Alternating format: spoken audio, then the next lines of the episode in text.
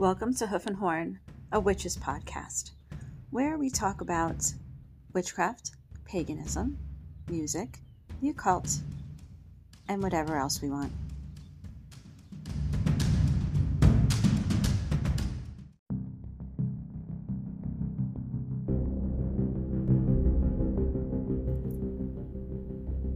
Welcome back to Hoof and Horn. In this episode, Samuel Braxis and I discuss the Four Elements of the Wise Earth, Air, Water, and Fire with the author Ivo Dominguez Jr. Before that, though, we discuss a whole bunch of things from the assembly of the sacred wheel, creating and maintaining healthy covens and traditions, the difference between appreciation and appropriation, and so much more. Ivo is an absolute treasure, and if you haven't already begun to add his books to your library, it's now time to start. Here's a little bit about Ivo. Ivo Dominguez Jr. is a visionary and a practitioner of a variety of esoteric disciplines. He has been active in Wicca and the pagan community since 1978, has been teaching since 1982. Ivo was a founding member and a past high priest of Keepers of the Holy Chalice, the first coven of the Assembly of the Sacred Wheel, a Wiccan tradition. Currently serves as one of the elders of the Assembly, a Wiccan syncretic tradition that draws inspiration from astrology, Kabbalah, the Western magical tradition, and folk religions of Europe. His techniques and insights are rooted in a synthesis of traditional metaphysical teachings, modern science, and memories from past lives. He has taught at many gatherings, conferences, and venues across the United States and abroad. Ivo is also a professional astrologer who has studied astrology since 1980 and has been offering consultations and readings since 1988. Ivo has been published in numerous periodicals and is the author of the book we discussed today, The Four Elements of the Wise, as well as Keys to Perception, a practical guide to psychic development, practical astrology for witches and pagans, using the planets and stars for effective spellwork, rituals, and magical work, casting sacred space, the core of all magical work, spirit speak, knowing and understanding spirit guides, ancestors, ghosts, angels, and the divine. He is also one of the creating forces behind Awakening the Dream, a dream whose time is coming, and Dreams Sung True, three chant CDs that are fundraisers for the New Alexandrian Library Project. So grab a snack, a beverage of choice, maybe light a candle or some incense, and jump into the discussion. And a little bonus see if you can find the Easter egg of when I had to run from the room for my coughing fit. It's really stinky having to get over a cold.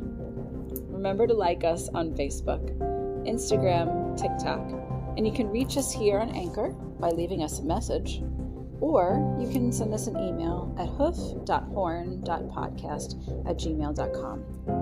Now, here's Pvrenchymv with the song Witch's Milk off of their album Shaping the Invisible. Get ready. This one will it'll melt your face off.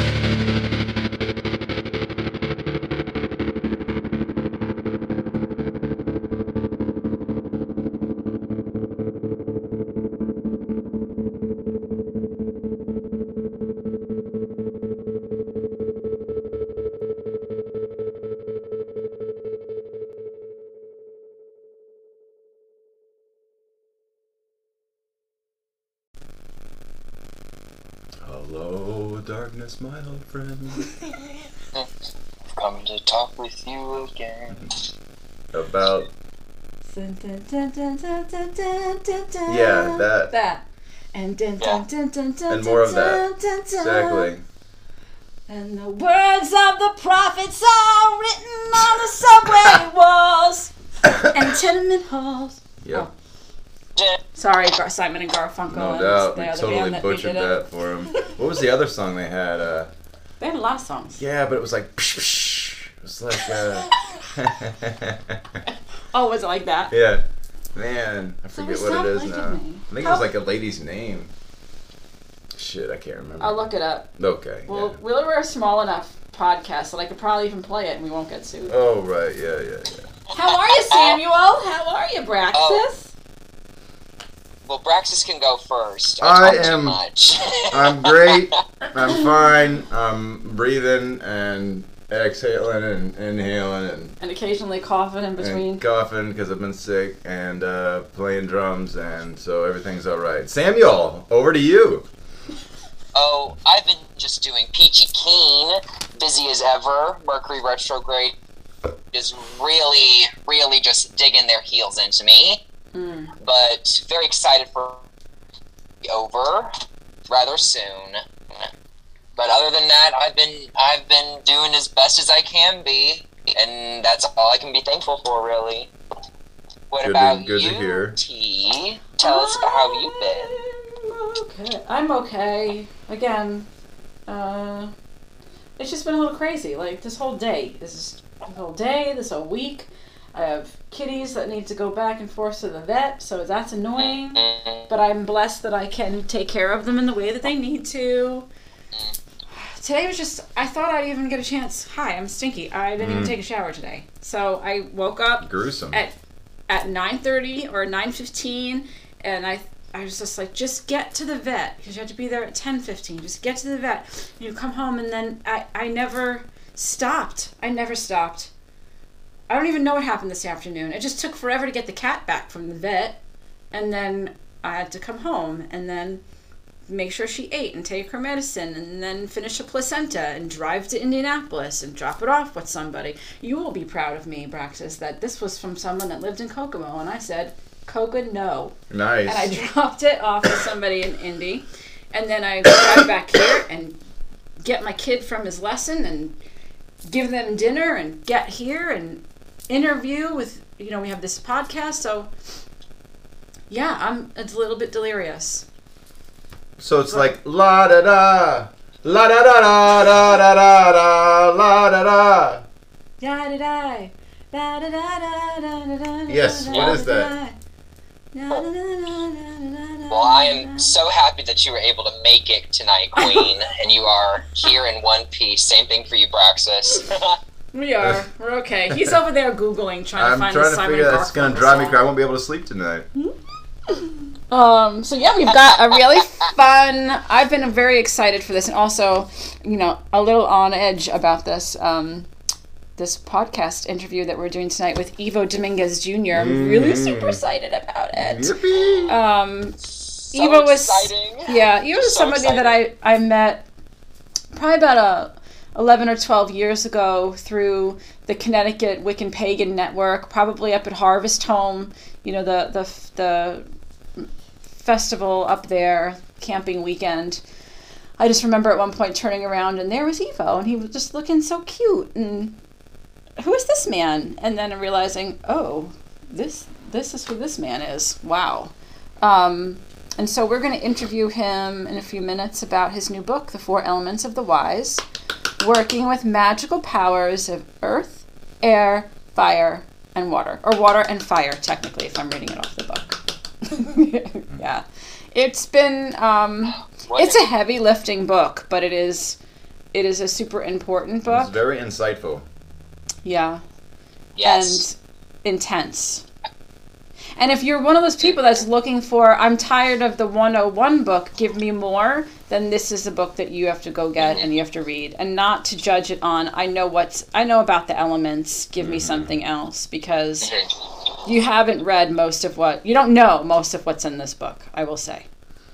Um, I'm not saying like I know Yeah. everything about elements. I think definitely reading it made me um, appreciate this facet of magical work again or more in depth. Today I was, you know, racing from here or from Indy back here again, and just the the, the um, clouds cleared a little bit and it had rained um, a few minutes before that, but then there was sunshine. I was just sort of looking at the trees, and I was like, "Oh my god!" We get to look at embodiments of these things that the universe is built on. Like that is some cool shit right there. And what else is cool is the spectrum Yeah. of your vision Is is only a, is only a certain amount. So think about all the other stuff that you're not seeing Not seeing, going on, or yeah. not hearing and going on. Yeah. I really think since reading uh, Ivo's book, the way I perceive the world has become so much more vibrant uh, with life uh, and with color, even. You know, um, I think that what I consider to be like basic 101 foundational knowledge, like the elements, had become almost a I'm taking advantage of this vast amount of power that Yeah. these elementals hold, these elements hold, because I'm like, oh, well, earth, air, fire, and water, those are the quarters, and then, oh, I put water in a spell here, then, oh, earth here, and the ritual means this, you know, rather than really diving deep with the elements and understanding the vastness of, of those beings. hmm Um, the book really made me feel small, but also extremely vast and large at the exact same time. Yeah. Yeah, I'm feeling like like mine like it was all do do do before. You know what I mean? Like oh the air- the elements. No. Yeah. No. No. And there's a lot to work with here and a lot that you could pull out of this book. It's not a book you read once and you've read it. You nope. You're I'm gonna go back to this book a bunch over time. Um, and it be able to build different things off of it and experiment off it. So um, I'm super stoked that we that we picked um, reading this book and being able to call upon Ivo and him being so generous with his time. So we're gonna play a song, Okay. and after the So song, after the song, we're gonna talk to Ivo. And look at our tree.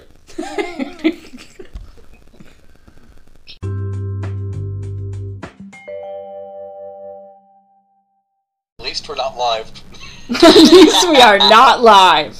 Can you imagine? No. I listen sometimes to um, the Lucky Mojo uh, Yeah, Hoodoo yeah. Root, right? And they're live every time. I don't know how they do it. It's, it's a trick. it is. All right. not what I want to do. No, I don't want to do anything live. Nothing live. Uh, no.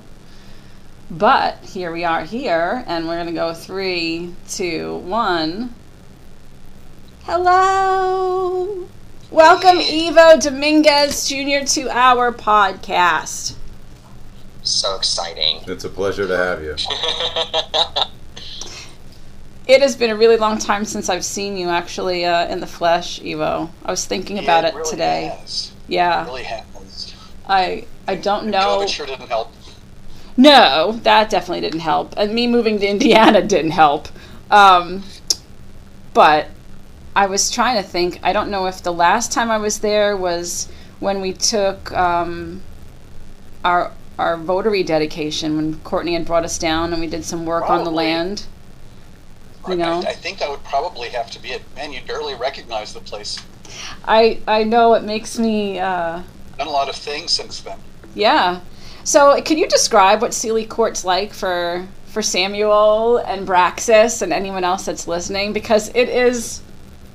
I, remember it being like a little slice of heaven, but I know it's changed so much in ten years. It is. It is. It is. It, I mean, honestly, it, it's the only reason that a hardcore extrovert like me was able to survive during these years of isolation because I could at least go outside. So it, uh, the, the short and dirty of it is, it's uh, 102 acres. Uh, almost all of it's uh, uh, wooded. Uh, we are bordered on two sides by state forest, and on the backside by a, uh big old uh, family farm and then our nearest neighbor is like 13 acres of uh, of redneck trucker. oh, so wonderful. But the land is really beautiful. It's really welcoming. There are three households on the land, uh, in addition to the New Alexandrian Library, and uh, so there's three covens on the land. If you want to, that's the other way of putting it. Uh, we have a re- really, really large vegetable garden. Um, we have several uh, large spaces where we do outdoor ritual. A large great circle that's about a, a 90 foot diameter uh, clearing in the woods for uh, public events, and smaller spaces in the woods for coven things. We have a labyrinth. We have chickens. We have beehives. Uh, big, big thing, biggest object you've noticed since you were there is there's a um, 40 by 60 foot uh, pavilion which we can do outside classes in. Wow. and it's covered the, the, covered in, on top with solar panels because we did not want to attach the solar panels to our our roof because you know sooner or later shingles die things happen so uh, we, we're encouraging if you're going to get solar panels and you have the space either put it on a pavilion or an outbuilding or make a carport and that way you've got access to the power um, but not the problems that are potentially inherent therein That's smart. but it is a glorious place. Uh, I, li- I, I say so because I'm living here, right? Yeah, Mhm. yeah.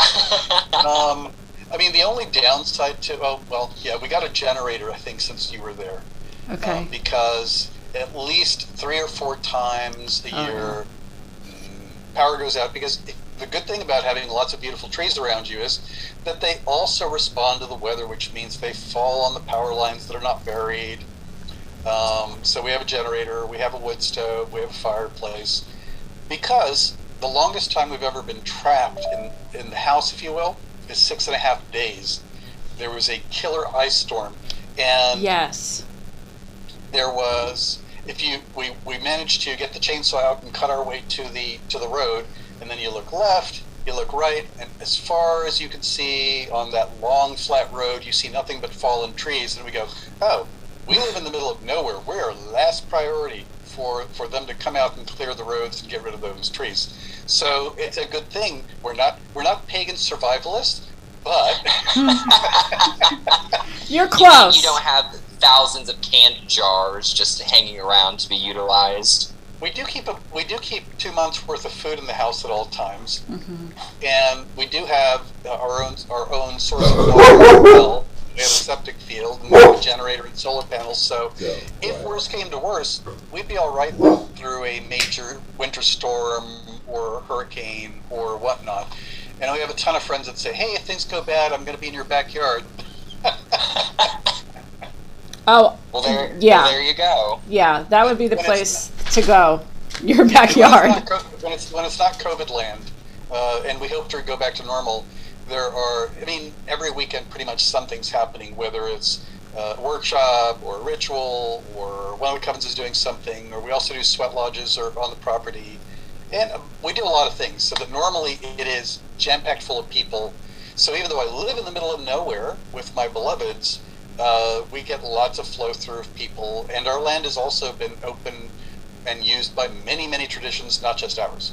Actually, we're, we're, our land is being used for a outdoor croning and eldering ritual for a different tradition later this month because somebody's got to have enough room to do an outdoor thing that's going to be COVID safe, especially with elderly and, and Yeah. immunocompromised folks. So Yeah. anyway, I'm blithering. No, not at all, because it it's like revisiting it. It's such a beautiful place, and I think it was really nice going down there that time that the novices Lunar Temple Coven did, because we got to help you guys fix some trails, and we raked a bunch and moved it. So we kind of like you know a little blood, sweat, and tears in the land, and then also And it is a constant, and it's a constant process keeping the trails and everything. I can It's imagine. a- Yeah. So when it came oh, time yeah. for that ritual at nighttime, I felt like it actually helped me because I had no idea that Courtney was just going to hand me a flashlight after the whole thing and be like, go. out into the woods on trails in the pitch black with a flashlight. But I realized I know where I am because we had been wa- I know where I am. I can get through this. And I thought, okay, I'm going to go and I'm going to hang out over in the area you have for the ancestors. That'll be a good idea. That was That would be not a good idea.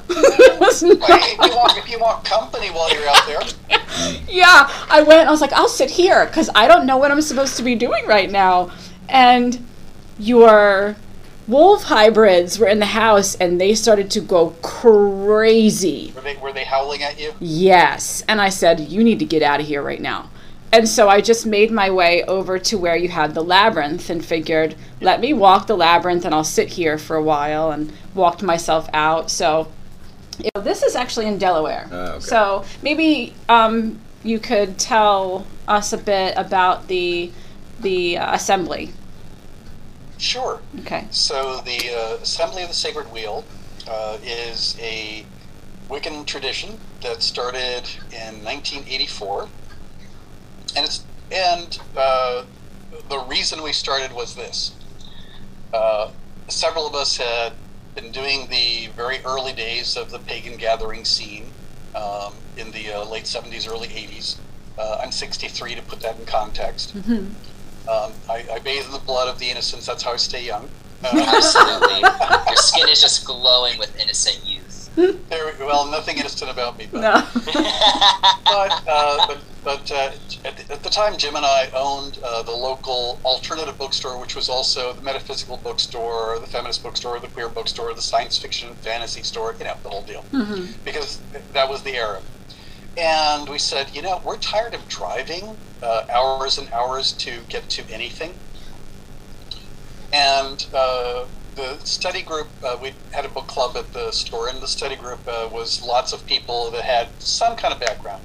We had, you know, like uh, like three Gardnerian first, uh, an Alexandrian second, a couple of somewhere in their process with Golden Dawn or OTO people, two people were studying with Sun Bear, if you remember who he was back then, uh, Jibwa uh, Medicine Man.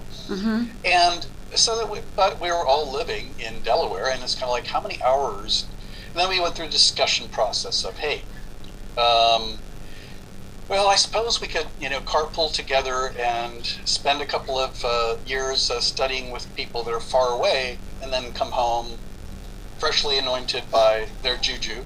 And then we said, realistically, we were, we're going to begin to resent the travel or not be able to keep it up consistently for the time. So we said, we're just going to create our own thing. And we uh, did lots of study, and then eventually, uh, in, in around 84, we said, we're going to create a ritual that to create the first coven, if you will. And that was Keepers of the Holy Chalice. And then after the coven was up and running for six years, we said, I guess it's stable. And remember, uh, boys and girls, you know, and, and gentle beings, that uh, covens are uh, years are like dog and cat years. So you have to, like, you know, multiply how long that really is. Yeah. Yeah. All these cycles of transformation. But after we'd been together for six years, we said, you know what? We've been holding open rituals, teaching classes, doing stuff locally for six years, and we're still here. So we created a, we, we talked amongst ourselves and we picked a couple of us that were the uh, most knowledgeable and most effective ritualist, etc., and created a ritual to basically do the queen bee thing, where you, all right, these are the workers, we're going to feed them the royal jelly. So basically, everybody in the group raised energy. I won't, long story, but there was a ritual created to create our first tie the knot that says this is how we create a tradition. These are the first uh, the people that we're going to consider the thirds in our group, the clergy in our group, and henceforth. And then about four years later, we had uh, by four years later, the coven had grown to 21 people, um, and we had a the, the coven had grown to 21 people, and at that point, we spent uh, we had several meetings to discuss officially creating a tradition because honestly, at that point, we'd been around longer than many of the covens that we knew of that we had originally thought about studying with. Uh, we'd outlasted the people we were going to study with, so uh, we locked ourselves into a uh, hunting lodge that we rented, and basically over the course of a weekend, by consensus, because we are masochists, we uh, wrote the charter for the assembly as to how we would create covens, how we would spawn off, et cetera, et cetera. We're currently 14 covens. Wow. Um, insane, we're right? uh, all more or less, you know, the, the furthest uh, north is one in New Jersey. We're the furthest south, and then there's some over towards the DC area. But we're very different in that we uh, kind of uh, did a couple of social engineering things in this. The first one being that none of the covens really exist in isolation. In many traditions, the covens pretty much they hive off, they do their own thing completely almost everybody in our tradition is cross trained by several other people in other covens within our tradition. And indeed, when it comes time to make a third degree, make uh, somebody who then is a quote unquote official clergy in our tradition, um, the whoever the coven leadership may be, whether that's priestess, priest, priestex, we have uh, we added uh, a non-gendered term as well. Mhm. Um, well, they don't get to choose when somebody has studied long enough, they've got then the person who uh, is the in, in charge of that coven, or the two or three people in charge of that coven, present to all the other thirds. This is the person that we think is ready. They get interviewed by a, a, a, maj- you have to have a majority of all the thirds, interviewed by all the other third degrees. Then the person leaves. It gets discussed. So it's a vote of all the other thirds that determines who comes, who are the other new thirds, rather than leaving it up to one or two individuals.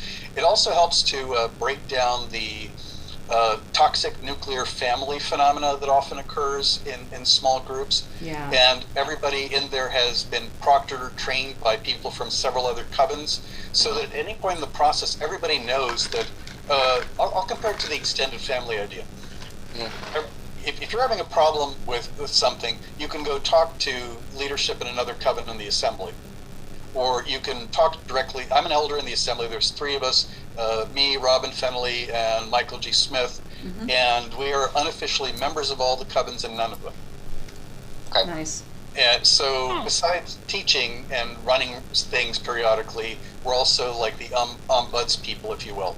For and our but our, but our, but our primary job description is glue, holding the holding the uh, covens together. So we borrow from a lot of things, but honestly, it was designed to create community as much as it was to um, train people and uh, you know bring the mysteries into their life. And I'm going to pause and have a sip of tea. Sure. Allergy season, yay! Oh, I hear. It. Yeah, I already ran. I already ran It's from the room Green, in a coughing green tea with jasmine and a little bit of nettle. Mm. Mm. Nettle you picked yourself, or is it nettle that's already in the in the tea No, no. I I added the nettle from outside. Yeah, yeah, yeah. What you do there with uh, the different initiates kind of reminds me of like the idea of fostering between kingdoms. You know, That was actually it. part of the deal. Yeah. Seriously, I mean, I mean, come on, how, how much overlap is there within our communities of people who have an interest in medieval stuff or, Right. or history or True. SCA or sci-fi or any number of things? And but it is kind of like that, uh, in, in that you are kind of like fostering. And when somebody is, you know, like it also relieves the. So, has it ever been possible for coven leadership to feel like they have imposter syndrome? yes. Me? Okay, so for example, if somebody in your coven, as part of their degree work, you know, because we have like broad thing category of things people need to do for each, uh, wants to, I want to study herbalism. Well, if you don't happen to be an herbalist, so Carm over there in, in Archers of the Sacred Flames, she, go to her. She'll she'll she'll do your uh, herbal uh, teaching. Oh, Kitty over here, she's got runes under her belt. So you get assigned to or directed to one of the other people in one of the other covens that actually knows enough about that to proctor you in it. And then when they feel that you've learned the amount required for whatever that stage is in your development, then they write a letter and say, I, you know, so and so has fulfilled what I believe to be the requirements for that. Boom. Done. And that way, everybody's in like playing catch up or pretending that they know something when they don't. Right. And then also, honestly, I, we've observed a lot over the years in a lot of places. yeah, I mean, I I remember in certain situations of you know being told not to read something or don't do that yet. And they're, you know, the job of that um, priestess is to guide someone, but there were also Right. times where it was a hold back, don't do that because that particular teacher didn't have that skill and didn't want to see the student have that skill. Do you know what I mean? And so this is, sounds like a really healthy way to Get around that. get around that, keep an ego in control, and not feel like you have to know everything because these students are going to want to know everything. So you've got to know everything, and it's this constant run and run, and you never really. It's it's impossible. It's impossible, really. Yep. Yeah. I don't know anybody that can fulf- fulfill the wish fulfillment fulfillment idea of the uh, coven coven leader teacher that uh, knows absolutely about every trad, every system, everything. They don't exist, or ones that are really good at running ritual and crap at teaching classes Right. yeah. or you know so because sometimes i mean i will i will say and i'm, I'm not going to say who it was but one of the people that i consider to be one of my formative important teachers in my life um, somebody who i never agreed to take any initiations from because uh, i did not want to add any more oaths or promises to my very long list already and, and she was cool with that when i explained it as my plate is full i can't make you promises because i'm going to keep keep breaking them Right. but everything I learned of value from that particular individual was by watching what she did.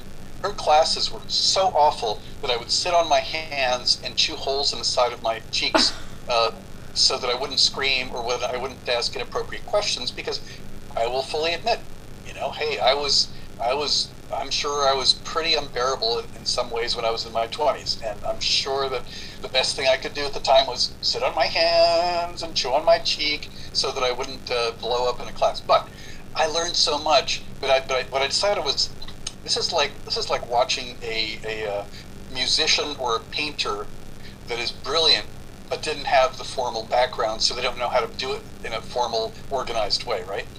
So I think part of it is also is training ourselves to be students that recognize that people teach in different ways. And that particular teacher that I value, I, everything that I learned about what makes ritual feel alive came from watching carefully what they did. But they don't have a long list of books. Uh, they're not known in the broader community because our community has a weird construct about uh, confusing the category of celebrity with the category of teacher. Yes. Uh, I think it's also kind of hard to delineate like how you know something because most people want to see a written form. You know, Right. like sh- show me the book that you have written over how you do this, rather than just watching and listening, being more of the an appropriate teacher for an active type of practice, which is ritual work. Like you can't read how someone directs the flow of energy or calls the quarters. I mean, I guess you can read, especially based off the book. You know the elements of the wise, the four elements of the wise. Um, but really getting to see someone in action, how they call the quarters, how they direct energy, because it's not just about how you see it, but how you feel it. You know, the the layers to it is much more dense than just read it and then you know it. That's a good segue Yeah. into Yeah. this book. It is. even though we could talk, even though we could talk covens all, all I know, pick his brain I think the assembly is such a fascinating concept. Um, I've uh, I can't remember who told me, but I, someone mentioned that covens typically last around three years. You know, so anything so anything over three years, especially multiple groups, is like astounding. I'll throw one last thing in about that. And over over over our many many decades at this point, uh, we've only had uh, uh, one coven that actually had to, that actually had to be shut down and will eventually be rebooted, which honestly isn't bad. Not at all. And I'll tell you, I'll tell you why. If a coven is having trouble, or uh, something blows up, like you know, people getting divorced, or somebody has a serious illness, or all the things, right? Um, the other thing is that all the covens that are, are grouped in sets of clusters of four, like a village, that represent the four elements, but also we have a limit. Uh, each of the covens that are part of those little village groups of four covens, they can't be more than a two and a half, three hour drive away from each other. Because if something goes sour, and this has been done numerous times, then multiple people that are second or third degrees get assigned to pick up the slack by teaching classes, sitting in as a proctor, um, basically providing life support or respite until that coven can get its feet under itself again, rather than letting the coven fail. And you know, having having the students be shit out of luck because their their uh, leadership is got a serious illness or a marriage problem. Right. It's not looking at like uh, covens, like your coven as a sorority that's in competition with another coven, you know. And I feel like I see that all the time. Now, they may not have these family ties in a way, not to use the word family, but these energetic ties, this traditional tie. But how Right. healthy of a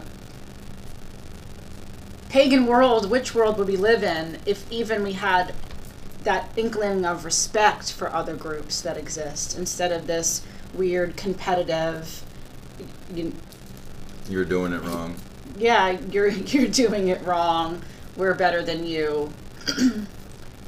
How about helping each other? Because I know, you know, Right. when when when Braxis and I ran a coven together, there were times that I really needed some help because I needed a break. You know, and we developed in the novices covens the the rule of the priestix person can Yep. not do this alone. So that there's got to be like this maiden, and then I had someone who wasn't going to fill the maiden role who was always helping me. So we created the sage role, right? And so if there were covens going forward or covens that were making other covens, there would always have to be this this um, partnership. I really like the idea of the physical distance so that people can step in. Because when my sisters are in Connecticut and New York City, and then our high priestess Right. in, being in Oregon, there's really, we can support each other from afar, but we can't step in and let me take over Beltane because, you know, Lizzie's got bronchitis or something like that. Or work issues Or, yeah, or because, I mean, there's a lot of support you can do on the phone or in Zoom or whatnot, but there are times you actually need the physical, hands-on Yeah. support. Yeah. Mhm. I think that. I also think too. Oh, go ahead, Tamara. no, I like I'm gonna I'm putting in the request of this is the next book, right, Ivo? How to make this. I wouldn't mind writing something like that. Um, I, I might have to self-publish I- Right. because it's. I don't know how, how big an audience there would be because Yeah. there's not that many people doing this. But yeah. I'd well, buy I it. wouldn't mind. Yeah. I'd buy it. You got three copies sold I haven't heard already. of anybody. right. Uh, there's uh, quite. It's been quite a number of years ago, but didn't Judy Harrow write a book called Covencraft? Yes. Yes. Um, but that's been what, like 15 years ago, maybe. Yeah. Yeah. 20 years ago. And it's you know it's not perfect, but there are there have been a handful of books, and publishers tend to be really leery because they don't sell that well. Mhm. Interesting. Well, well, you know, I wonder if it, if they don't sell that well for like, I guess we could give it like an overarching spiritual reason. You know, like how one coven does it is how not how you're going to do it. You know, so what's the point of having like a written text based off of one group's experience in comparison to your own group experience? and that's and that's where and this is actually something I try to do uh, to the degree I can. To when whenever I write a book, I try to do the okay, which things are going to be more broadly useful and not tradition specific.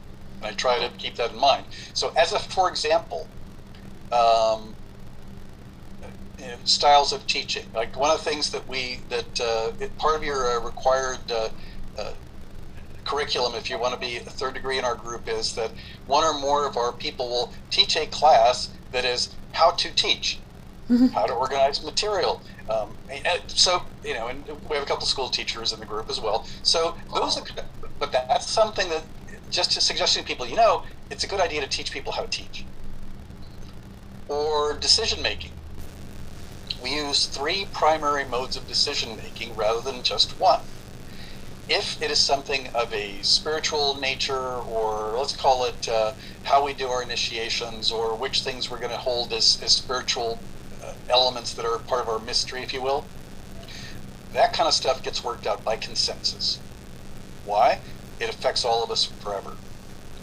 If we're if we're trying if we're if we're voting on a budget for how we're spending money to rent space or do other things, whatever, that's just a plain old uh, democratic vote. And there are different layers. You know, we have an annual retreat, but there's voting at covenant levels, etc. So we have voting, we have consensus depending upon the nature of the material, and then we have the third one, temporary dictator. Like for example, let's say that like uh, that labyrinth uh, that you walked. There was mm-hmm. Darlene Aragon, one individual. She was in charge of telling all the workers that were digging and, and preparing the labyrinth how to do it, because you need just one voice doing that. Or when we organize uh, a conference uh, that's like a three day or four day conference, you have a t- temporary dictator that runs it. You don't have to go back to everybody in the group to make every decision, either by vote or consensus. So the nature of the task should determine the style of decision making rather than this is our sacred form of decision making. So I, I think there are some things that can be thought of as applicable that are not related to liturgy, that are not related to ritual style, yes. that are just about how you organize people and things. Yeah, and that's that's that's the book that I that I want. You know, we often joke about the priestess handbook. You know what I mean? Right. You know, that's it's that. It doesn't have to be what you believe or how you practice or this is the. It's the because really I think that that's like the ligaments of what has probably mm. been made the assembly be able to Survive. be as old and and strong that it mm. is because you have these mm. not magical not the you know the the class that everybody doesn't want to really like oh let me sign up for how to teach a class. No yeah that you need to sign up for how to teach a class how to organize. I'll, I'll, I'll add one other since we had community as being a co-equal goal with also uh, teaching and, and, and sharing what we know. So there's zero pressure for anyone to ever be initiated. You can be a full fledged voting member, never have an initiatory ritual. Um, there's zero pressure if some, even if somebody's really talented and we want them to. If they're not interested in pursuing a tenure, a, a ritual track to become an initiate, they don't have to. And indeed, at this point, we've actually created two two kinds of third, third degrees. Hmm. And they don't, you don't have to stick with it, but basically, some people say, I want to be a third degree because I want to do research and teach people. And then there are people that say, I want to be a third degree because I want to uh, uh, run a coven raise and raise people up in magic. Because okay. they're not necessarily going to be in the same body. One person may be really good at doing the the. Uh, they're going to float from coven to coven, uh, and, uh, and, and teach classes, but you would hate to have them run a coven. Right. yeah. Yeah. Or, and, and it's not necessarily because they're bad people, but uh, it requires a particular uh, skill set to do the human stuff. Yeah. Mm-hmm. Mm-hmm. Anyway, so that so I guess what I'm saying is, look at all the stuff that you do and figure out what serves and what's just uh, copy and pasted from what you thought things were supposed to be like. Right. Mm-hmm. I um, I think that's a great segue into your Okay, book. That, no, that's no. I love what you're talking about. I mean, that's in, like that's just stunning to me that you could have just more than one coven be connected, and then they all work interconnectively rather than just being so like hived off and separate. Um, but regardless of that, so you had mentioned um, like how to get people away from just following what they've just read. Um, and that was one of and that was one of my questions is how do you how do you come up with this information that you've presented in this book because some of it I mean I've been practicing for over nine years now nine ten years now and I've literally never read or heard any of this information that I've read in the book that was more than just earth is this fire is this you know Right. like platonic solids and sub elements like I've never heard of that before so how do you develop those theories of practice based off of just I guess I guess nothing to go off of other than just be like, okay, well let me try this. And let me see how this works. So the recovery. so four questions. We'll tease it apart. Uh, let's start with uh, the the only way I think that you can learn anything is to step outside of your own tradition and your own way of looking at it. Uh, all systems are self-limiting, and from within, there's you can be very deeply connected to it, but you can't fully understand it. So, and I think it goes back all the way to the beginning of how the assembly came together, and that we had people. So the sub-element stuff. My first exposure to that was that's kind of like a uh, in, integral lower beginning level stuff at the uh, Hermetic Order of the Golden Dawn. So that's straight mm. ceremonial magic stuff. So I also my, my, was an astrologer at the same. I was being trained in astrology at the same time that I was being trained uh, as a witch initially. So my so the first thing is if you actually even if you want to make yourself focused on witchcraft and being a witch by looking at all the surrounding fields of knowledge, the sacred sciences, whether it's alchemy or astrology or various kinds of esoteric herbalism, or looking at ceremonial magic, um, looking at chaos magic, looking at uh, what people are doing in reconstructions, because everyone's got chunks of the stuff that this is our core material, and collect it, but then curate it and reframe it from the perspective of how would a witch use this, or how would a witch view this, or how does that fit into and expand what I know. And a lot of times, and I, I prefer to compare it to things in, in, the natural world. I'm going to compare this to the simple one of uh, uh, uh, Newton and, and Einstein.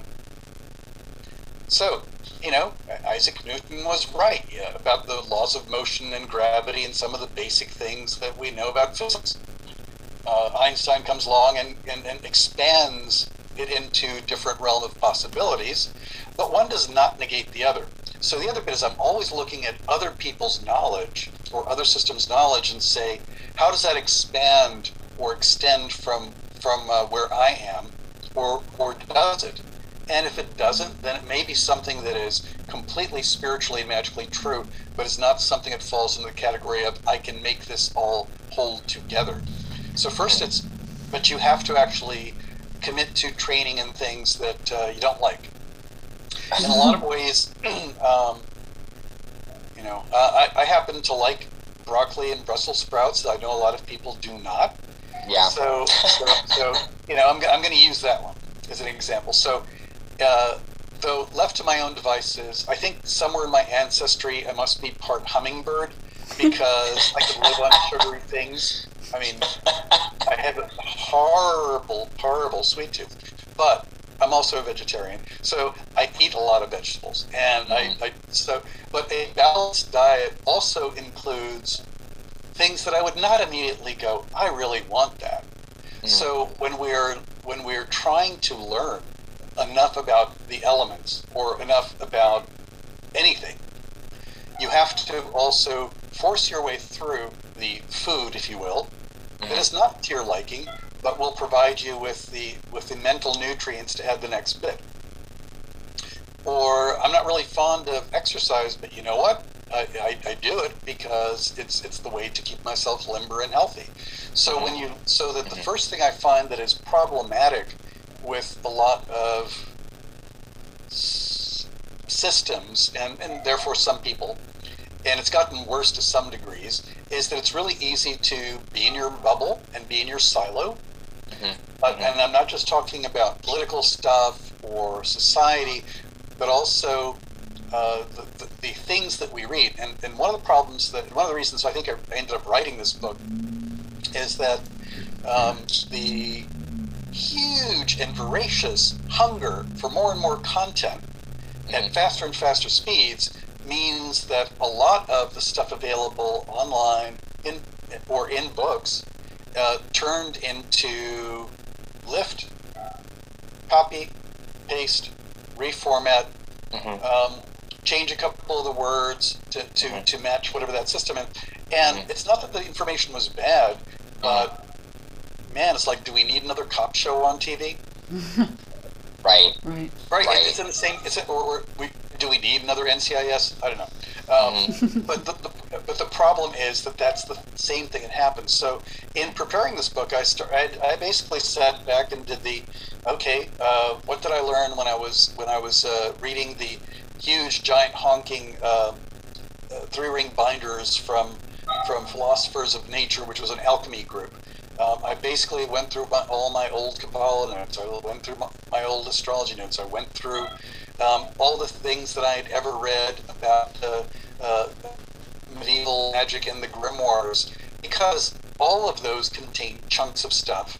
Mm-hmm. And the goal was to separate out the bits that I thought would be compatible to present together. I don't know if that's what you're. Yeah, I mean, yeah, that's incredible because I mean, just just thinking about that alone, like how much knowledge did you accumulate in those notes just to put forward this book? And I and I wholeheartedly agree with the current material and content that's being put out there. It's very copy and paste and very like you mentioned like 101 you know like this is far past at least from my personal experience from what i've read is far past the 101 you know? Um, i'm very excited to get to put th- new things into practice that i've never that i haven't even thought about putting into practice just based off of reading this book.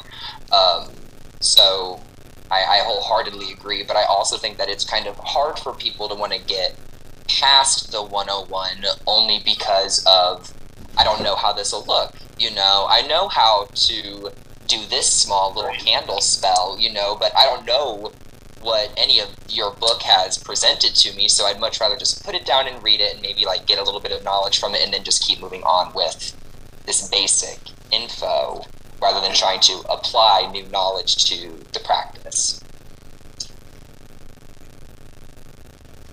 Yeah, I mean, I think that then it comes down to the witch themselves because Mm-hmm. If you just want like the, you know, it's like this is uh, when Samuel and I discussed this book a, a, bit, and I might have I said it to Braxis too. This book is about you know it's the four elements of the wise, right? Full working title: working with the magical powers of earth, air, water, and fire.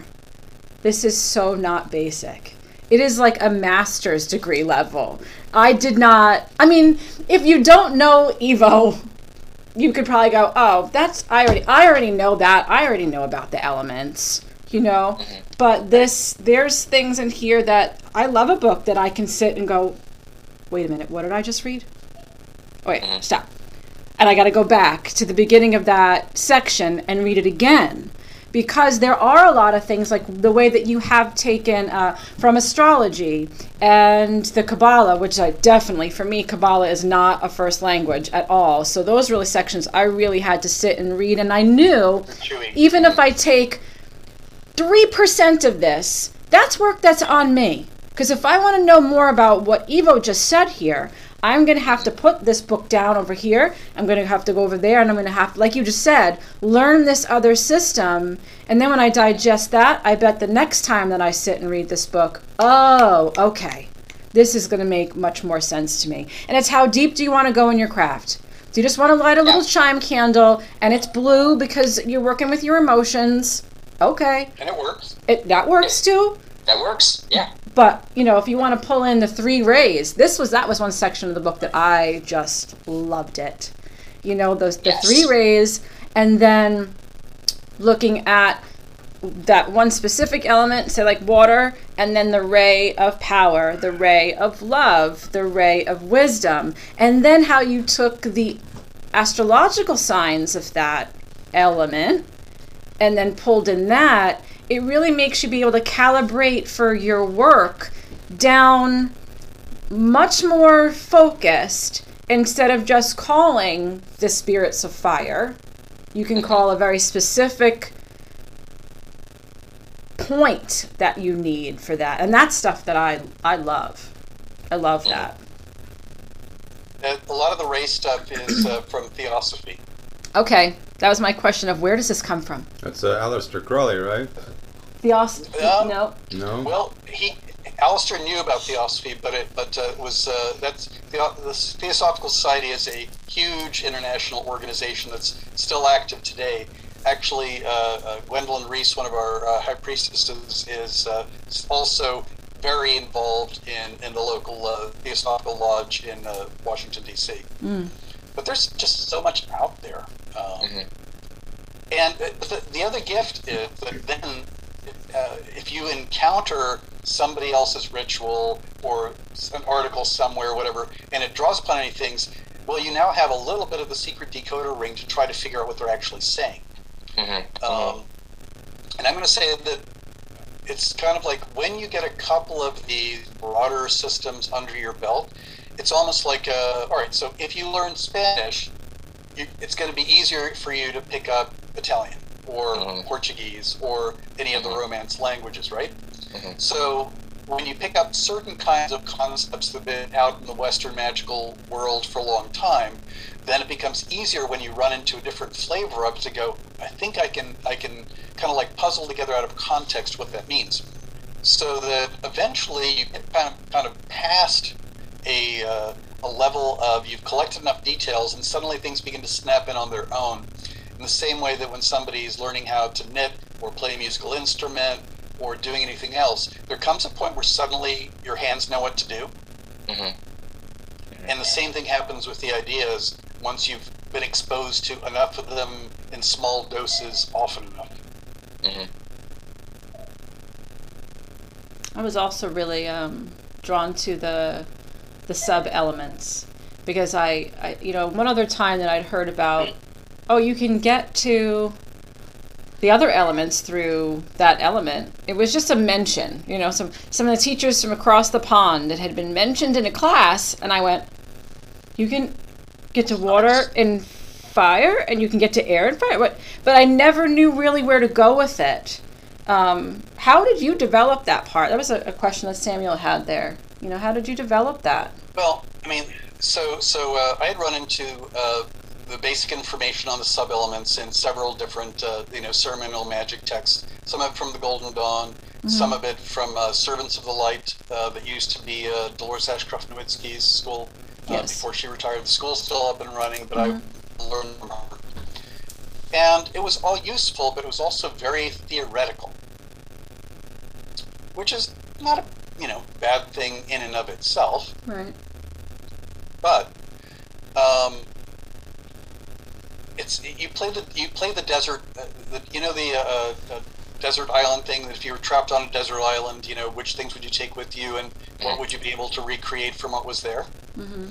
Well, you simply start thinking about what the relationships are between the elements and how they express in nature and how they express in the psyche. So that, and I'll tell you that part of it is I'm going to go to total woo-woo land.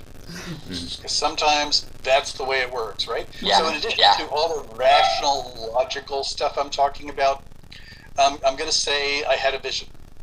Dun, dun. So imagine a circle and draw the lines so that you've got a quartered circle, right? Mhm. And uh, that could represent Malkut, uh, the, uh, the sphere of the earth plane in Kabbalah, or let's just say it represents, uh, you know, the four pi wedges of the four elements here in the physical plane of reality, right? And normally, all right, we're, we're sharp little lines now. Let's imagine that we're zooming in on the lines that uh, are those four pi wedges, and we get closer and closer and closer. And first it was just straight lines, and then we get really close. It's like fractals. It's like these wiggly woggly lines um, that uh, where the where the elements meet. And here's the thing: they meet and mesh.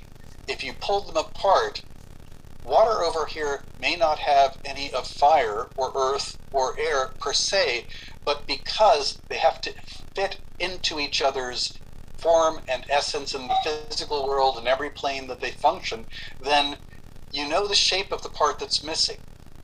Mhm.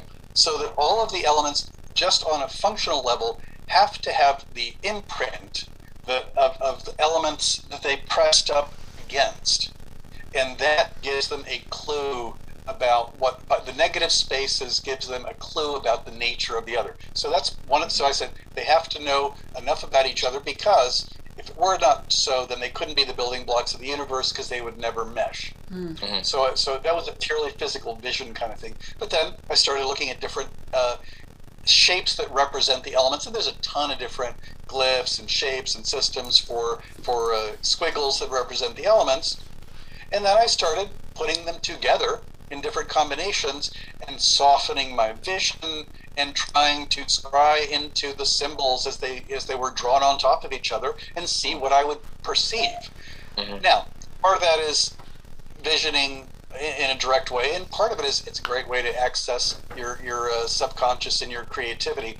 So then I started jotting notes about what am I feeling when I'm looking at these symbols together, when I'm looking at this color combination together. So the combination of all those, and the first experimentation, so that because you know what, theory is great, but if you'd actually do something with it, what's the point?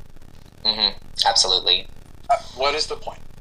Um, very complicated, not an imperfect person in a ton of different ways, and got reminded of Sunbear when we were talking about origin points. But one of the things he used to say is, I don't want to know anything about your philosophy unless it can grow corn. Which was, you know, their way of saying, you know, to what end? What does it do? Yeah. So in the book, um, I put the uh, rough outline for uh, the uh, a, a- a healing ritual that basically you end up calling water in all four directions. Right. Yeah.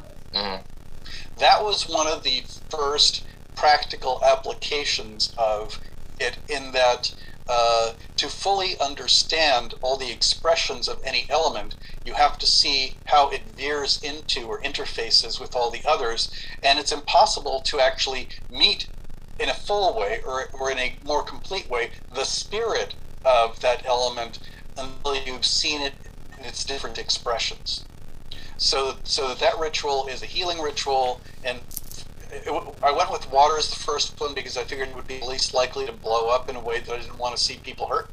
So, Yeah. by the way, uh, by the way um, we are strong believers in alpha testing and beta testing. So that you know, first you do it all on paper, you do it with the people in your household. Okay, nothing bad happened, or this is how we need to adjust it. And then you ask covenants, and you don't share it in a in a public space where anybody can show up until you've actually proven that it is a stable pattern and a Mhm. stable ritual form. But that now, the first time we did that in a public place was actually at the Free Spirit Gathering in Maryland, which is an outdoor campout festival, and a lot of people loved it. And we got reported to the uh, organizers that year as doing dangerous magic What? by people who did not attend the ritual, by the way. of Isn't that always the case? because because and this is because their thought was oh no no if you do a ritual where the sub-elements of water are called in all four directions and then those chalices of water are poured together to form the spirit of water in the center everyone's going to come out of there horribly imbalanced towards water unless you always have all four elements present at all time whoa whoa fiery abyss will open that kind of shit so uh, so so the other so, so, that, Buffy I the actually Vampire take it Slayer. right? Bu- I, Buffy I the always Vampire take Slayer it, I always- Hellmouth. right?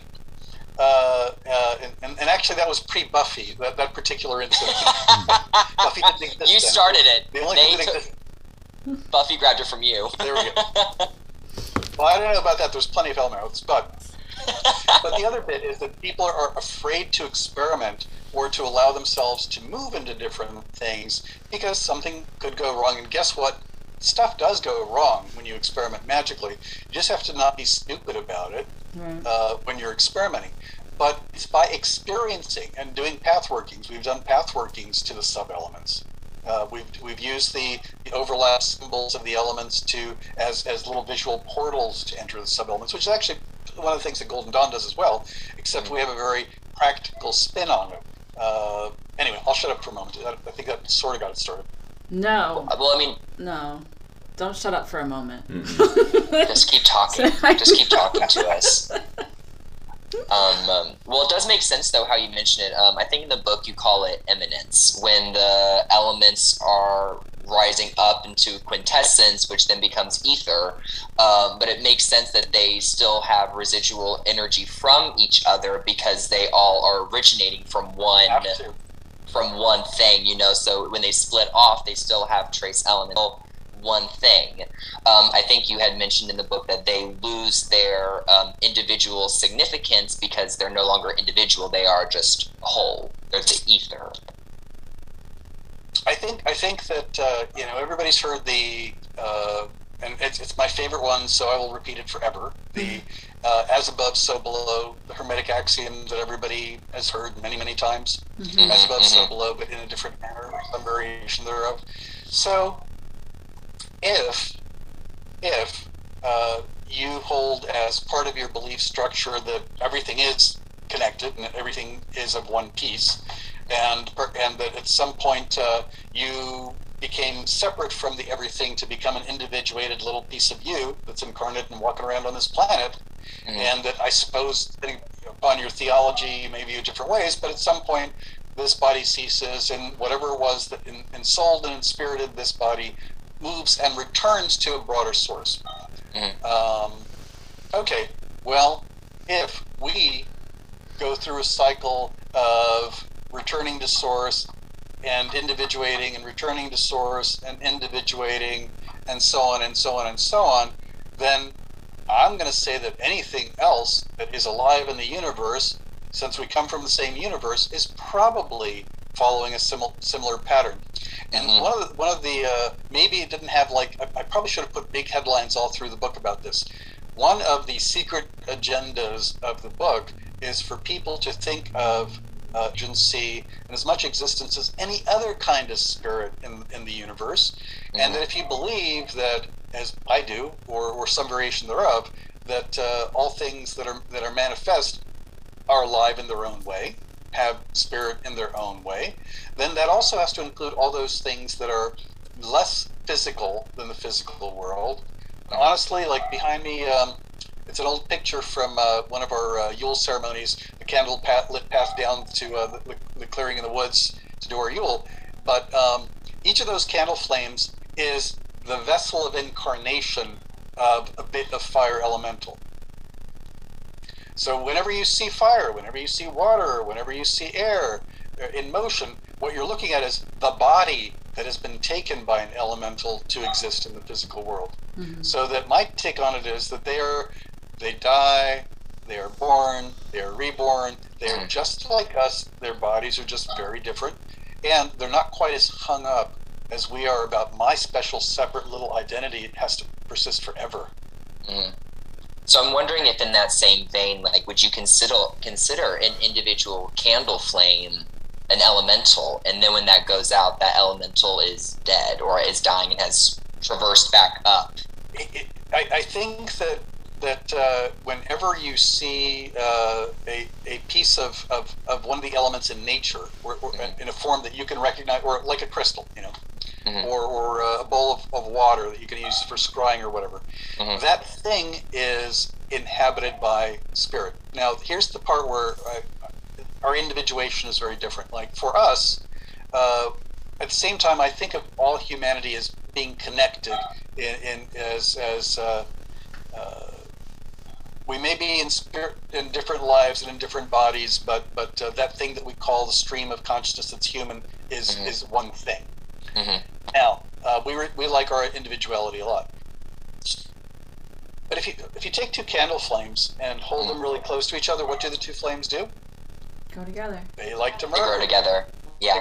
Yeah, and what I'm going to suggest is that uh, mo- the elementals have no difficulty in becoming a one-celled organism, Mm. the equivalent of an, a one-celled organism, very Mhm. simple but alive and separate, or becoming a multicellular complex as us being.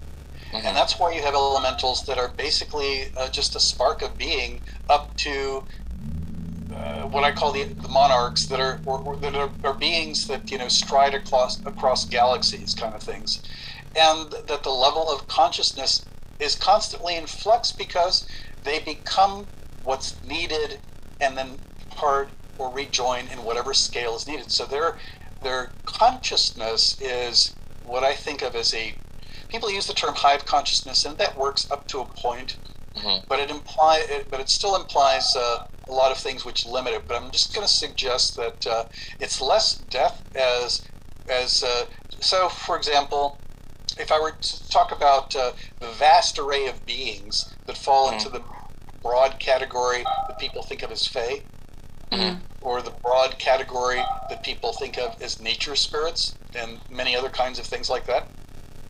it's not like a lot of them actually have any kind of physical uh, dense matter body. hmm Well, they seem to have no problem interacting with each, other and becoming more like what is what is the spirit of place? Uh, like if, if there's a being that crept up out of the forest, uh, you know, 12 feet tall, looking sort of like an ent, and uh, was the, uh, the the spirit of place for that neck of the woods. Hmm It's more than the trees. It's also the soil. It's also the fungus. It's also the birds. It's also uh, the, the, soil bacteria. It's also the rocks. It's also the water. It is a summation of different kinds of beings to temporarily manifest in a way that can be interactive and do a particular thing. The elements are constantly making and unmaking themselves because that's the way the universe works. hmm So, Mhm. so even though one could say yes, it's death, it's not really death if if uh, there's, there's continuity of consciousness. hmm hmm Anyway, I don't know. Mhm. It's it's it's messy. It's complicated, and uh, I just like Fascinating. I just Yeah. like to say that, uh, uh, and and I honestly believe that uh, we exist because uh, the reason that human beings have the, the, the highly touted fourfold nature, the, the consciousness that we have, is because uh, I think the thing that makes our mind separate from brain, because people make the distinction between the stuff that's the physical substrate that's brain and the thing that we think of as mind or ourselves. And I think that our mind is actually, uh, you know, a braid made out of uh, out of all four elements.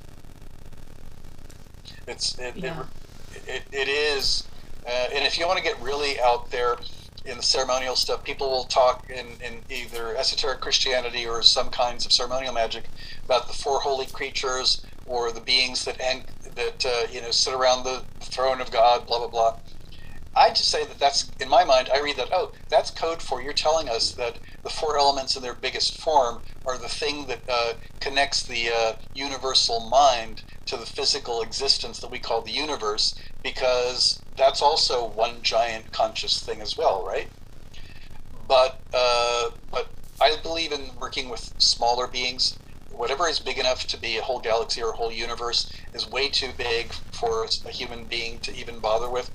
I, I, I think that one of the big bits of uh, arrogance or hubris that uh, I, I encounter in certain kinds of magical folks is the belief that there is any way possible that we could be dealing with things that are truly cosmic.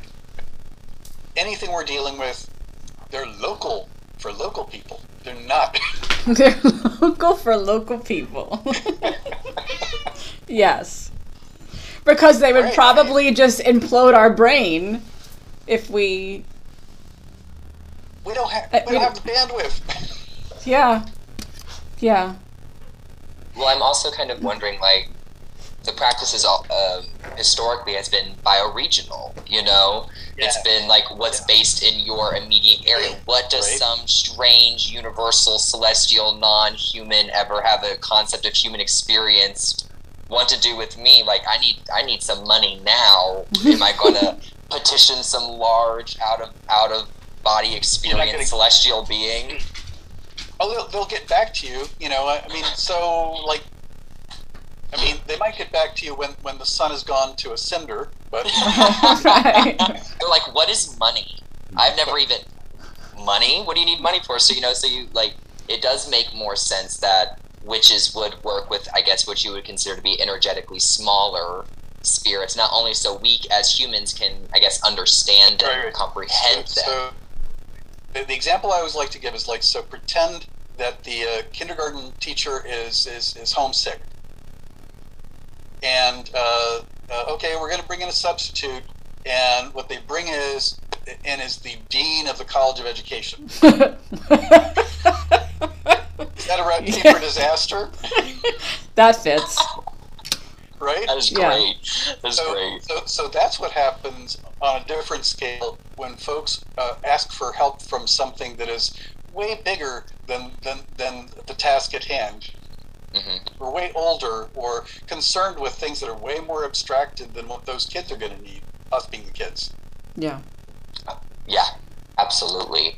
Um, I wonder if um, I work with my ancestors a lot, and I and I tend to ask my ancestors for more terrestrial based things, while my goddess is more big picture stuff. You know, I won't ask her to help with money because again, like she's like prophecy and victory, war and peace. You know, so not not Which is great very stuff, but great stuff. You know, but like money money stuff that I need now to help me physically now is not something that's going to help me elevate spiritually as like a goddess would. You know.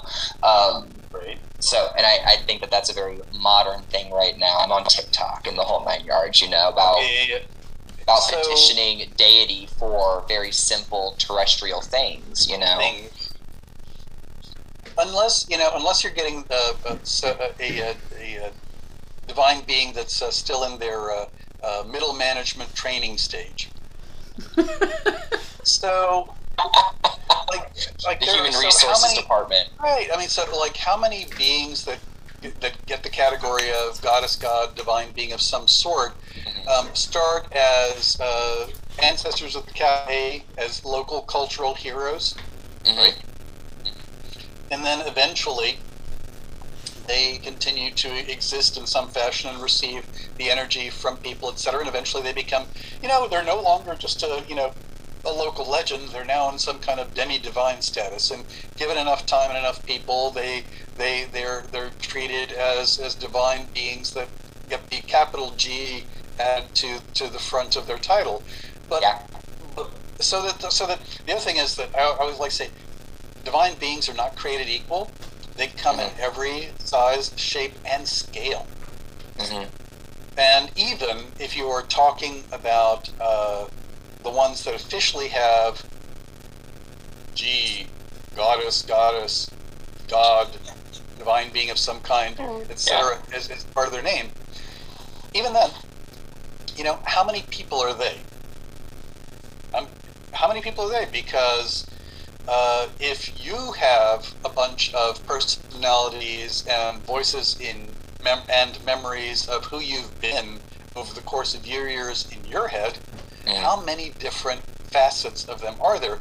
And if you are going to call upon something that is a bigger one, then that's why it's so much more effective when you're asking for a specific facet, uh, one that has named epithets that tell you the they're what almost whether it's elementals, gods or goddesses, demons or angels, or whatever it is that you work with, Mhm. uh, what you request sets the template for how they will appear.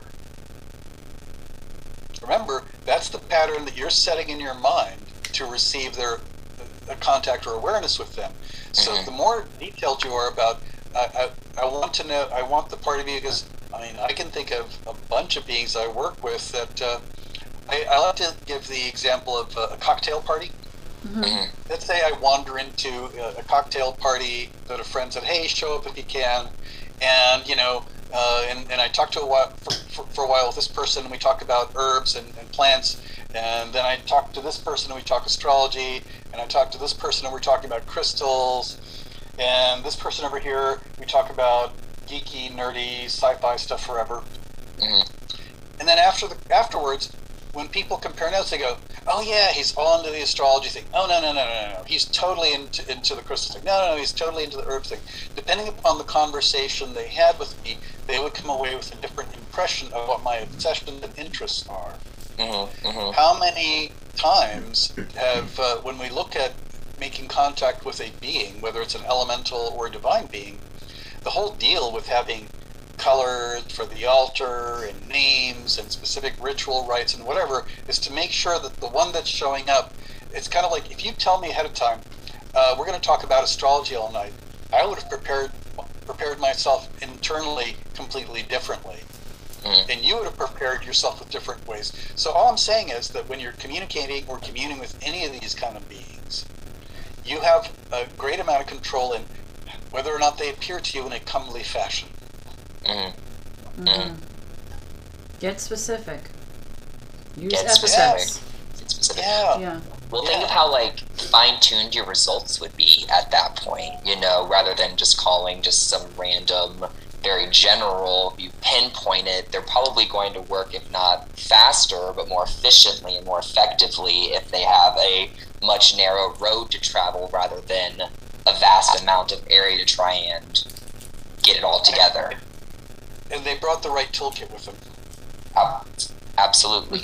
absolutely. Yeah. Absolutely. Can't fix a car with a rubber band.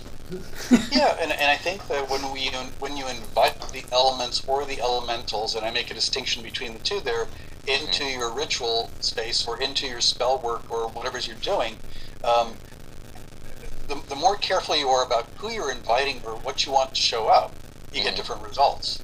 Mm-hmm. Uh, and and sometimes you're just using it as, as a can you please be a source of power? Like a, uh, there are a couple of rituals in which, and I'll, what, this also is another in the category of uh, this is borrowing from the uh, 90s uh, early chaos magic stuff where like if it doesn't kill us we'll try it again. Um, kind of stuff.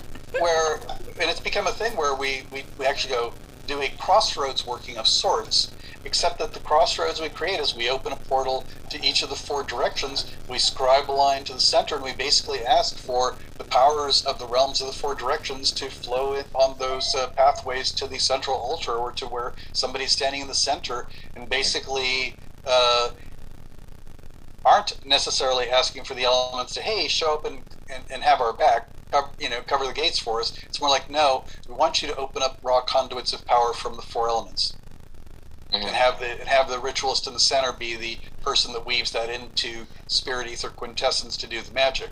Mm-hmm. And we've had some really good results for that. And sometimes it's just the altar rather than a person in the middle, or a lot of other things. But there are many more things that can be done than um, are currently done.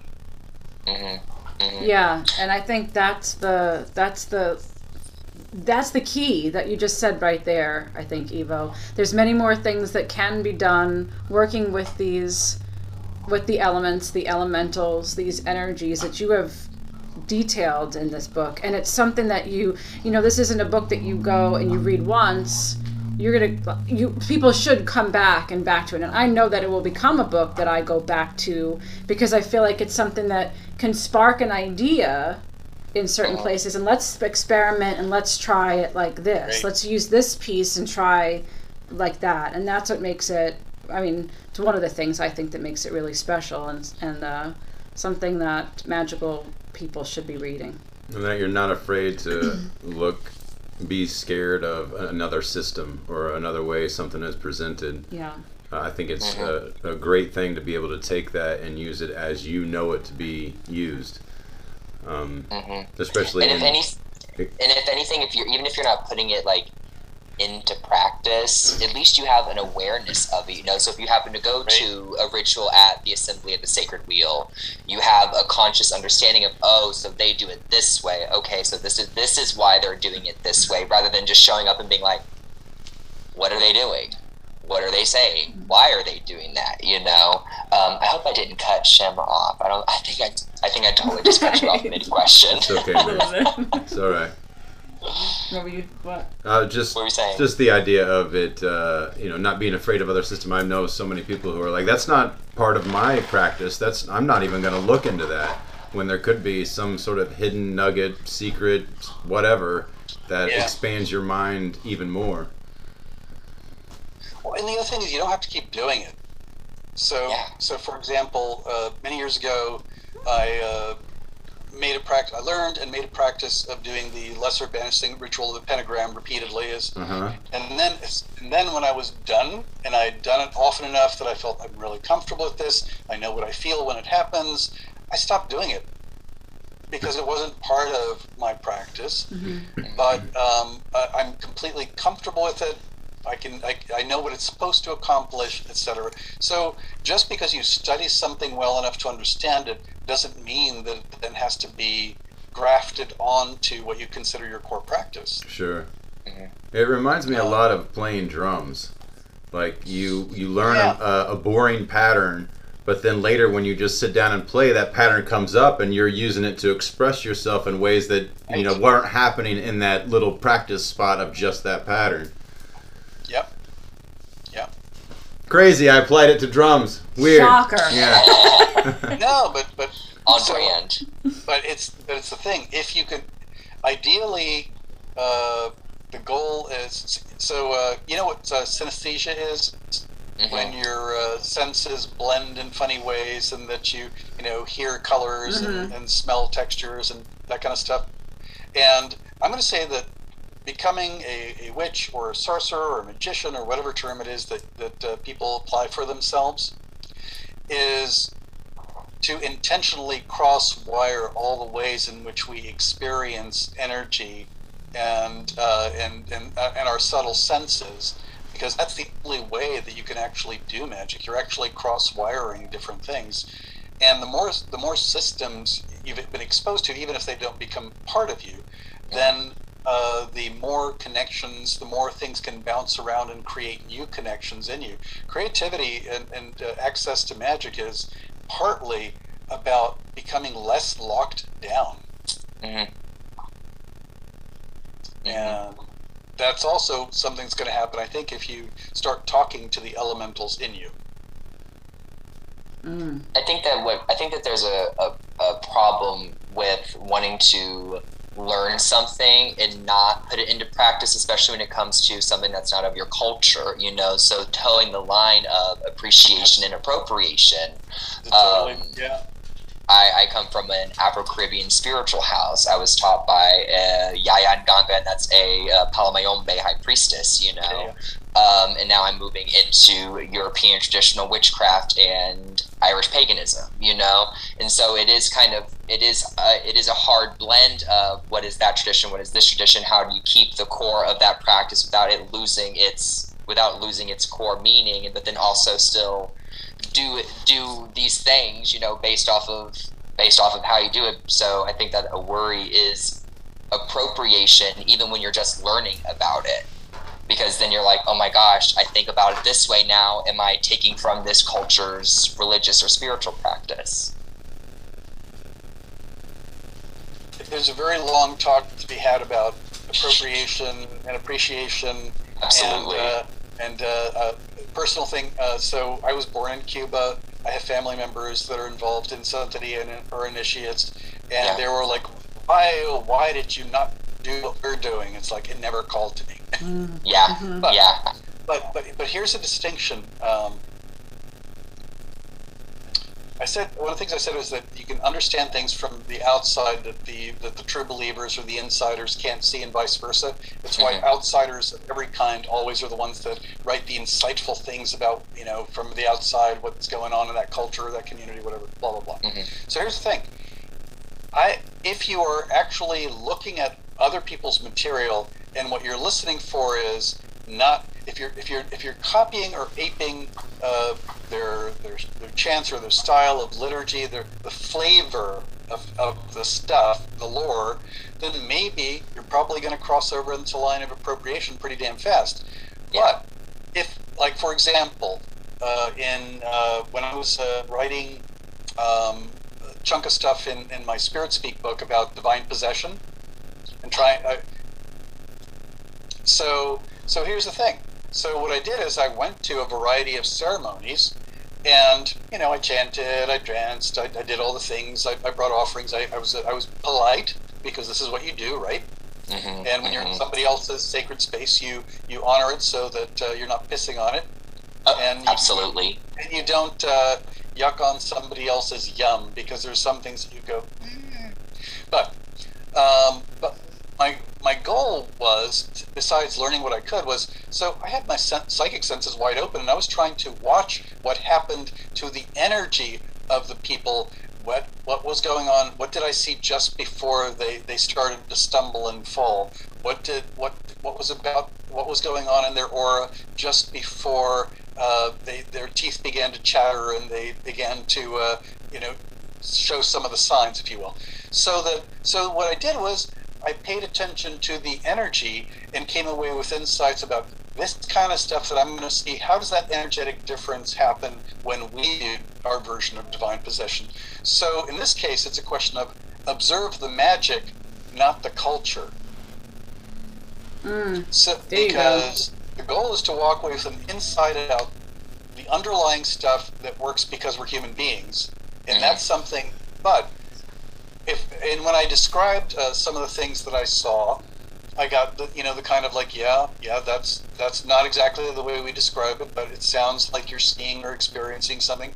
So that whenever you're studying something for the purpose of adjusting or adding information to what you do, you know you can you can chant those chants forever. You can learn the specific drum rhythms that attract particular beings, and you know what?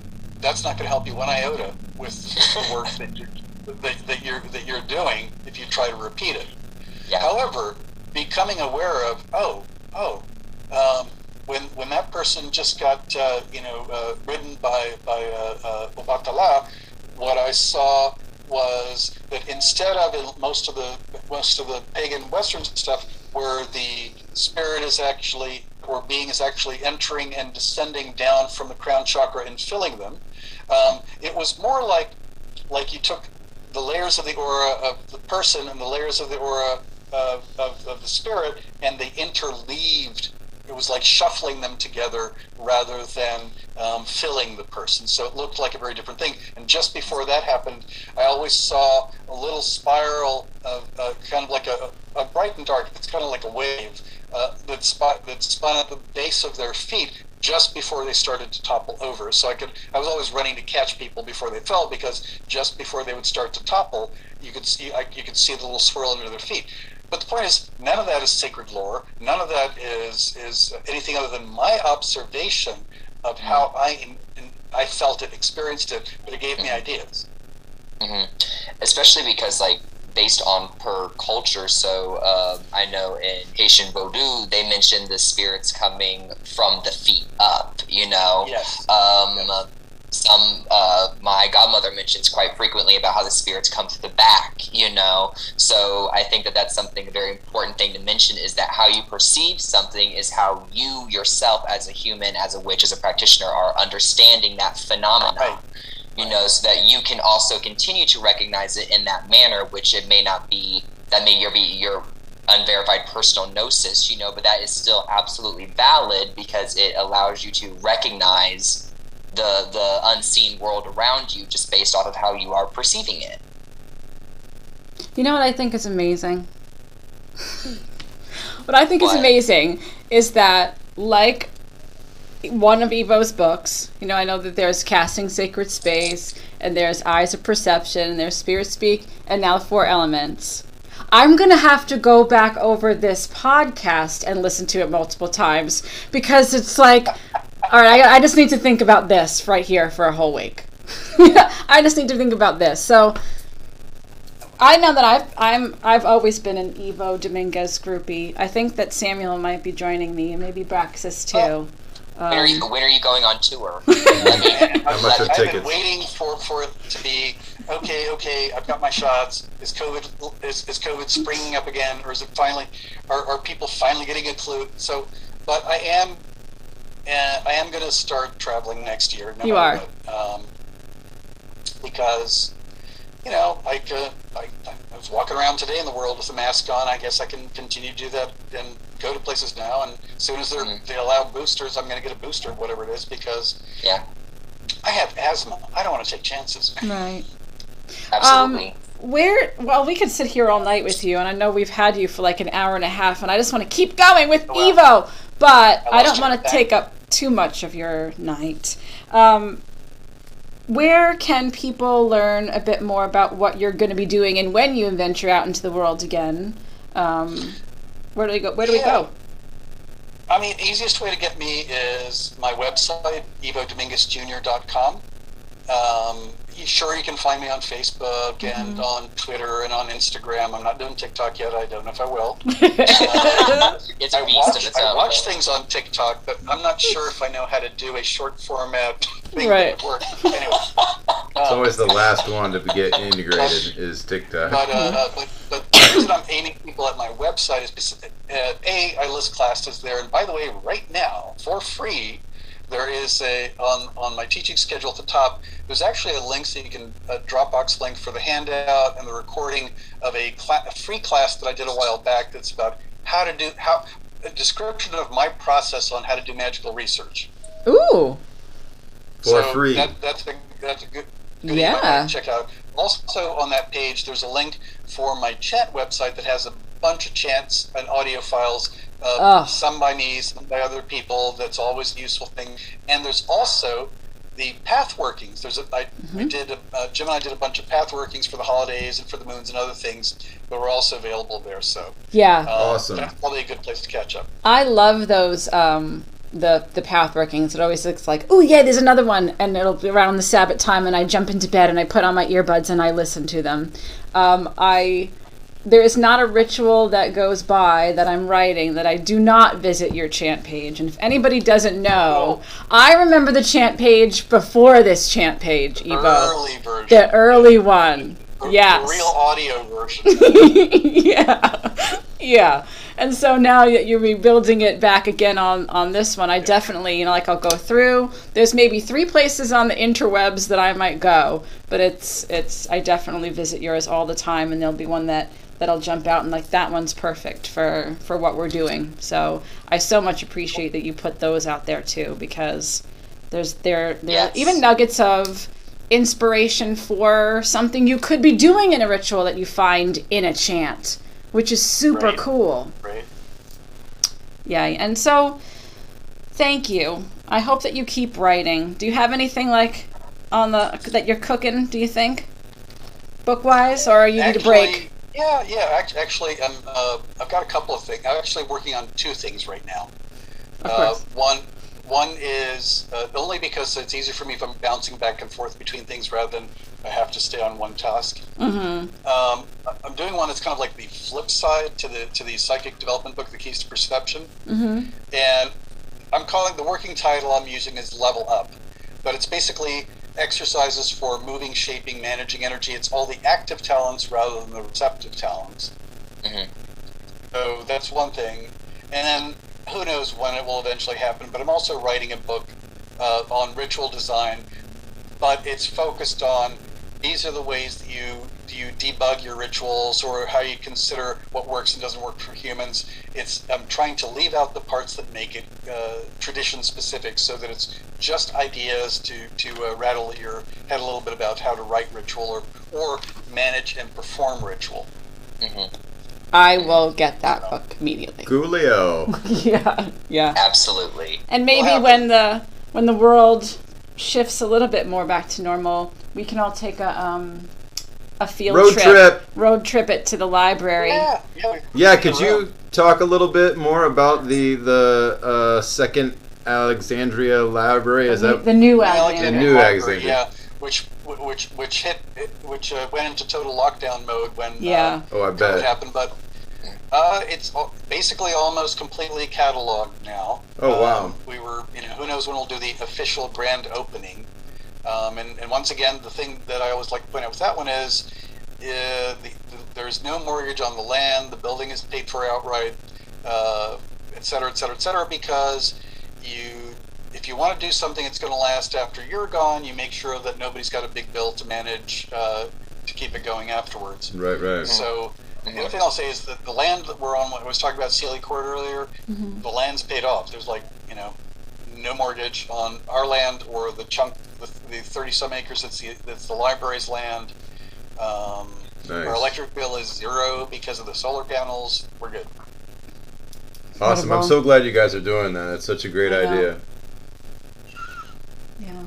That's insane. That's incredible. No, no, no, no. We have a hundred year plan for the assembly. They do. Oh wow. They seriously We do, do. I'm serious. He's not Awesome. even kidding. well, maybe we can come to the grand opening Yeah, I'd love that. if you ever have Uh, one. So, if, if you want to be ridiculously geeky, uh, you know, I, I, so some of the inspiration for the uh, for the assembly stuff was several of us read uh, Asimov's Foundation trilogy when we were in high school, and we said, "Hmm, everything's going to go to shit and ruin. What what can we, what can we do to hold things together or, or create little pockets that are safer?" Yeah. Right. Yeah. And and so ending up in Ivo's backyard. Ready and apocalypse go. Ivo, thank you so so much. You are such a treasure. You really are. And thank you for sharing you. this knowledge with us, not only in your books but here for taking this time. Absolutely.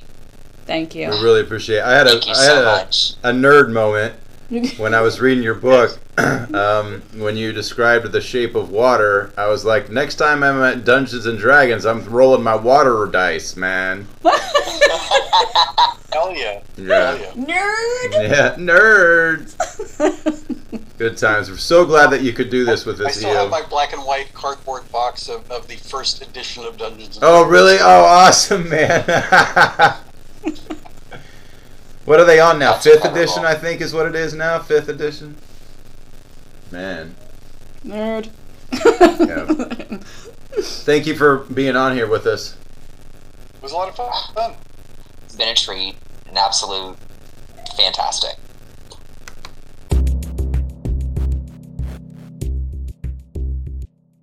I thought like we're gonna have to be able to open these bags. So one thing that you're gonna need to do for the rest of these podcasts, Samuel, is pick your snack of the episode. The snack of this episode, I got junk candy. I mean, kind of junky, but I saw the Kinda. mood I was in. We've got Reese's miniature cups with pretzels. This is where we're gonna cough a lot. Are you fucking recording this? You are. You are. And Kit Kat minis unwrapped.